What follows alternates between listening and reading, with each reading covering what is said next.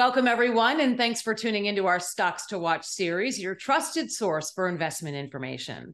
I'm Ashley Berry, and we're here to discuss personal home care and support services. Chris Dobbin, President and CEO of Nova Leap Health Corp, is joining us. Listed on the TSXV as NLH, Nova Leap Health performs a vital role within the continuum of care with an individual and family centered focus, particularly those requiring dementia care. Chris Chris, welcome to the show. Thanks, Ashley. I appreciate having me on. It's always a pleasure. You know, I'll start off with some pretty impressive rankings here. Nova Leap achieved the number two ranking on the 2020 report on business of Canada's top growing companies and the number 10 ranking in the 2019 TSX Venture 50 in the clean technology and life sciences sector. Congratulations to that. Thanks very much. I mean, it's really a credit to the team that we have. We've been growing, uh, you know, quite substantially over the years since our inception, and and uh, I think the rankings reflect that. Great. Well, you know, Canada is experiencing a notable increase in its aging population. The senior population is projected to rise to 24% by the end of the 2030s, up from 18% in 2020. So, a similar trend also here in the US. Tell us about Nova Leap Health and the services it offers to the elderly and why those trends are important for your company. Yeah, no, I, I think in order to understand our company, it, it's I think most people understand the demographics that we face. I mean, we we have an aging population, and again, that's that's that's easy for everybody to understand. And so, you know, we we basically go into a, a senior's home and and we help we help provide activities of daily living, really with a focus on dementia. So about 75% of our clients would, you know, they live with some form of dementia. And, and that's really where our focus lies. And so, um, you know, we deal with a lot of veterans, we deal with, uh, you know, uh, former business owners, executives, um, just family members, you know, anyone that really needs help within the home, whether it's security, safety, um, you know, getting around, meal prep, so on, you know, lots of stuff that we do. But ultimately, uh, we're providing care within someone's home, and and um, and you know it's a it's a pretty rewarding experience for us. And I think everyone can truly relate to this. We all have somebody in our lives uh, that that may need this care, or at least that is aging. Of course, we're all aging. Um, according to some estimates, the demand for home care is expected to increase to about 1.8 million patients. That's up from nearly 1.2 million in Canada. Those are big numbers.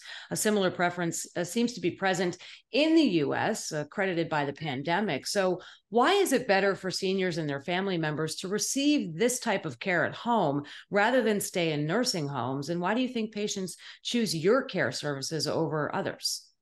Well, I, think home care is so attractive because, and, and the surveys would say this. I mean, most people want to stay within their home. I mean, uh, upwards of 95% of those surveyed would indicate that's the case. And, you know, the question is why in that, why is that? And I think it comes down to people's comfort with where they live and the memories they've created. You know, if you think about you're in a home and you're a senior, you know, your your family's grown up there, so you have all those memories of growing a family. You know, you've hosted parties or graduations, and you just it. A lot of your life is centered around your home in some capacity, and so it's really a comfort level, and and that's why I think people want to remain where they've been most comfortable, where they have all the the great memories they can kind of reflect on, and and I I just think that's why it's so attractive. Um, you know, in terms of why people would select one of our agencies where we operate, and, and again, we're in Nova Scotia and we're across 10 states in the US, you know, it, it, it I think it comes down to our focus on dementia. I mean, we're really a, uh, an organization that's centered around providing training to our caregivers around dementia. And uh, like I said, 75% of our clients live with some form of dementia. So, you know, that, that tends to be why, um, you know, the adult children tend to call us in for support. So, uh, you know, I just think the training and the particular focus around dementia is why we've been attractive agencies for where where we operate. And you know, I, I, have to mention, and I like that you mentioned the caregivers because you know their role is so critical uh, in this space. Um, as for the demand for your services rise, are you likely to require a large trained labor force, and how do you ensure the availability of this much needed workforce, considering also the competition for talent? Yeah, we are. I mean, I mean, our caregivers, in, in many respects, we actually treat them as our first set of clients, right? Because they, you know, they're so important to the delivery of of our care within the home. Um, and and there's really two things we focus on. You know, one is obviously recruitment, the second is retention. I mean, recruiting is an ongoing effort because we need good quality caregivers to provide the service, and then obviously to retain those great quality caregivers, you know, we need those in order to provide the service. So it's a sort of goes hand in hand and it's in this continual uh, focus. And you know how we make sure we get that right again is really providing training um, that that usually they, they just haven't received in the past. You know, when I when I make the tours to agencies and I talk directly with caregivers, you know, the the I would say the number one um, item that comes up is how thankful they are for the training they've received. Because as as much as it's easy to understand the nature of the work we do, we do deal with complex situations with a home. Um, you know, when people have dementia, you know, it's it's a it's a challenging environment, and so when caregivers have been properly trained around that challenging environment and the things that they could expect to see within a home, you know, it goes an awful long way providing the right type of care. And we all know the role that caregivers play, but you know, if we can maybe break it down to the actual services that you provide, are you able to just briefly describe that for our audience? Yeah, sure. I mean, it could it could be is anything from um, you know light housekeeping, meal prep, transportation, errands, you know, personal grooming or bathing, helping them with a shower. Oftentimes, that um, individuals live with dementia, you know, they actually get up in the middle of the night it's like their their internal clock oftentimes gets reversed. And so if they have a loved one that wants to sleep, we can have a caregiver, you know, do overnight shifts as an example to help, you know, deal with the individual that maybe is getting up in the night so you know his or her spouse can can sleep. So it's it's really wide ranging, but you you you start to think about safety and security. Um, you know, falls are a common issue.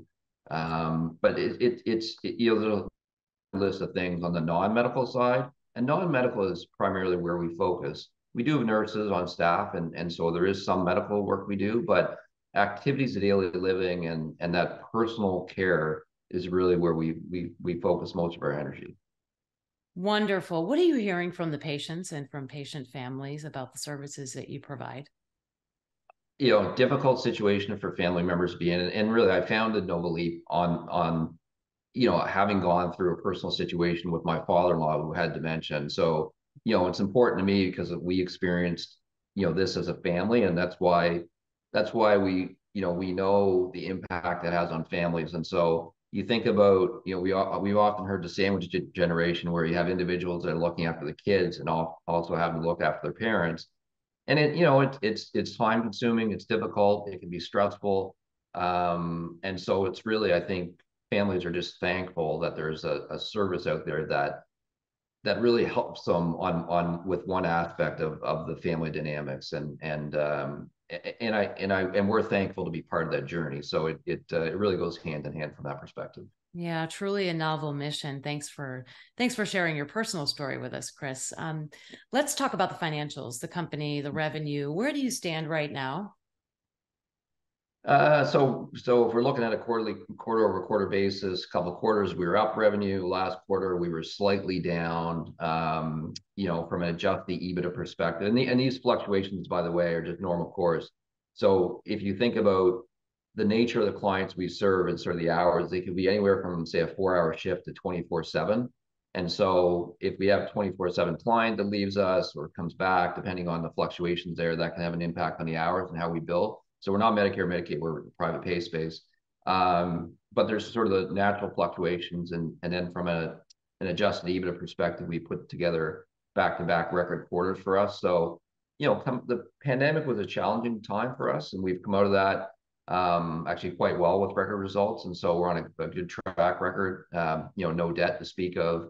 And um, so we're, we're sort of back in growth mode as we enter into 2024. Mm.